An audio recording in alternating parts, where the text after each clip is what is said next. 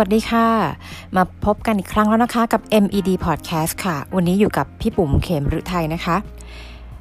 วันนี้จะมาชวนเล่าชวนฟังนะคะ แล้วก็ชวนที่จะมาปรับเทคนิค 4 ช่วงเวลาสำคัญที่จะส่งผลต่อชีวิตของเราค่ะ ในปัจจุบันนะคะน้องๆเห็นด้วยไหมคะว่างานแล้วก็ชีวิตส่วนตัวเราเนี่ย ดูเหมือนว่าจะหล่อหลอมรวมกันเป็นเนื้อเดียวกันแบบแยกไม่ออกเราทำงานโดยไม่มีเวลาชัดเจน เข้านอนไม่เป็นเวลา กินไม่เป็นเวลา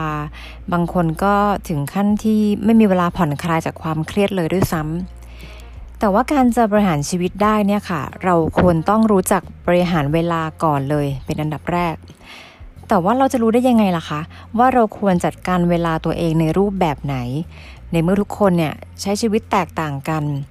ถึงแม้จะมีเวลาเท่ากันคือ 24 ชั่วโมง เขาบอกว่าการจะจัดสรรเวลาให้เหมาะสมเนี่ยเราควรที่จะต้องวางแผนระยะยาวค่ะ เพื่อหาจุดสมดุลของการทำงาน การใช้ชีวิต แล้วก็การพัฒนาตัวเองไปพร้อมๆกัน ซึ่งเราสามารถแบ่งช่วงเวลานะคะออกได้เป็น 4 ช่วงสำคัญสำคัญ ช่วงแรกเลยค่ะ เขาบอกว่าให้เราลงมือทำภายใน 5 วินาที อย่างเช่นนะคะ อะไรคือสิ่งที่เราทำเป็นอย่างแรกเมื่อตื่นนอน ไม่ว่าคำตอบนั้นจะเป็นอะไรนะคะ แต่สิ่งหนึ่งที่ทุกคนรู้คือ เราเนี่ยจะต้องลุกจากที่นอนก่อน เพื่อที่จะทำกิจกรรมนั้นๆ ถูกต้องไหมคะแล้วเคยสังเกตไหมว่าหลังจากตื่นนอนแล้วเนี่ยนาฬิกาปลุก เราใช้เวลากว่าที่เราจะลุกจากที่นอนเนี่ย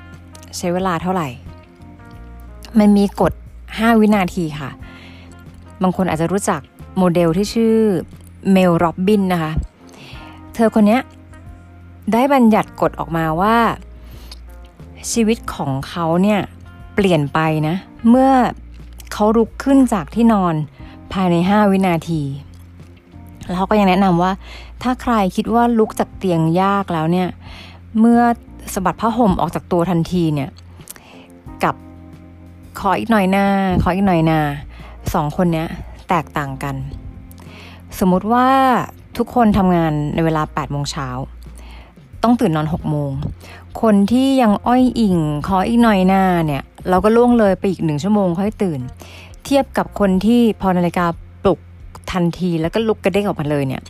ใครจะมีเวลามากกว่ากัน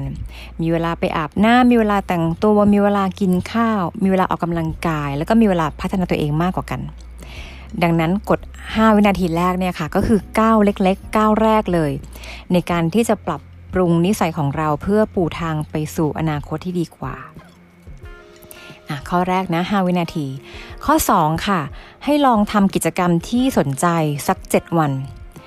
ไม่ว่าจะชอบหรือว่าสนุกกับการทำงานมากแค่ไหนเนาะจริง ๆ คนเราก็ควรต้องหาเวลาพักผ่อนให้ตัวเองบ้าง อาจจะเป็นการทำงานที่เป็นงานอดิเรกออกไปสังสรรค์ หรือจริงๆแล้วแม้กระทั่งอยู่เฉยๆเนี่ยก็เป็นการพักผ่อนเช่นกัน แต่ถ้ายังไม่รู้ว่าตัวเองเนี่ยอยากทำอะไรกันแน่ ก็ลองใช้กฎ 5 วินาที จดในสิ่งที่ชอบ ไม่ว่าจะเป็นการปลูกต้นไม้เดินเล่นพับกระดาษ แล้วก็เลือกมาสัก1นถึงสกิจกรรมที่สนใจที่สุดนะคะ จากนั้นก็ให้เราลองทำกิจกรรมนั้น ตลอดทั้งสัปดาห์ ก็คือ 7 วัน หรือสำหรับใครที่เบื่อง่ายเนาะหรือว่าตารางเวลาเนี่ยไม่แน่นอนอนุโลมนะคะก็ยังสามารถลดจำนวนวันวันลงได้บ้าง แต่ก็ควรพยายามทำให้ได้ภายในหนึ่งสัปดาห์ เหตุผลว่าทำไมต้องหนึ่งสัปดาห์หรือ 7 วัน เพราะว่าระยะเวลา 7 วันเนี่ยไม่ได้สั้นหรือก็แล้วก็ไม่ได้ยาวจนเกินไป มันเหมาะกับการที่เราจะเริ่มคลุกคลีทำกิจกรรมอะไรบางอย่าง แล้วก็ศึกษากิจกรรมนั้นๆเนี่ยให้มันทะลุปลุกโปร่งนะคะ หากทำแล้วรู้สึกว่าเราไม่ชอบก็หยุดแล้วก็เปลี่ยนค่ะ หาสิ่งอื่นทำแต่ว่าให้ทำต่อไปอีก 7 วัน ลองดูนะคะ ข้อ 3 ค่ะ ให้ท้าทายตัวเองเป็นเวลา 30 วัน เมื่อกี้เราบอกไปแล้วว่าเริ่มจากเท่าไหร่คะอ่า5วินาที 7 วัน ต่อมาก็คือท้าทายตัวเองเป็นเวลา 30 วัน คนส่วนใหญ่แค่คิดว่าโห 30 วัน แค่ฟังก็ท้อแล้ว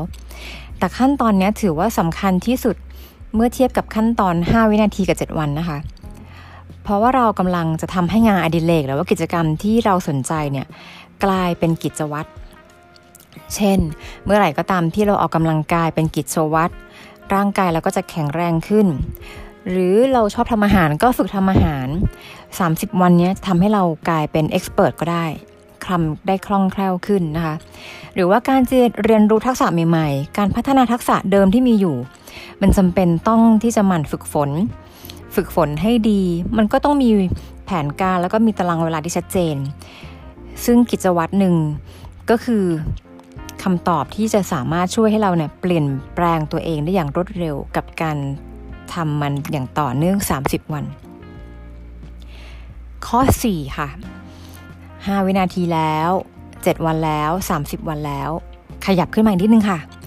ตั้งจุดหมายสำหรับ 3 เดือน ใครที่สามารถผ่าน 30 วันมาได้แล้วก็ยินดีด้วยนะคะ ตอนนี้เรากำลังเข้าสู่การเป็นนิสัยแล้วก็ส่วนหนึ่งของชีวิตไปแล้ว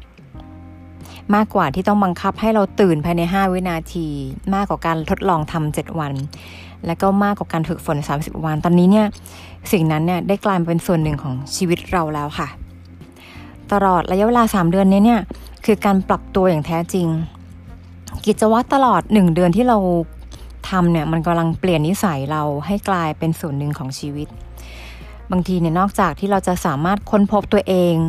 ในมุมมองใหม่ ๆ แล้วเนี่ยค่ะ เรายังสามารถพัฒนาตัวเองเพิ่มขึ้นได้อีกด้วย 4 ข้อเป็นไงบ้างคะ5 วินาที 7 วัน 30 วันและ 3 เดือน การเปลี่ยนแปลงอะ่ะไม่ง่ายนะคะ แต่ก็ไม่ยาก แต่มันต้องใช้เวลาแล้วก็ต้องวางแผน เพื่อที่จะเปลี่ยนความตั้งใจให้กลายเป็นนิสัยที่ติดตัวเราไป ก็ลองนำไอเดียนี้ไปปรับใช้กับชีวิตกันดูนะคะ แล้วเราอาจจะเห็นผลลัพธ์ของการเปลี่ยนแปลงในชีวิตก็เป็นได้ วันนี้ก็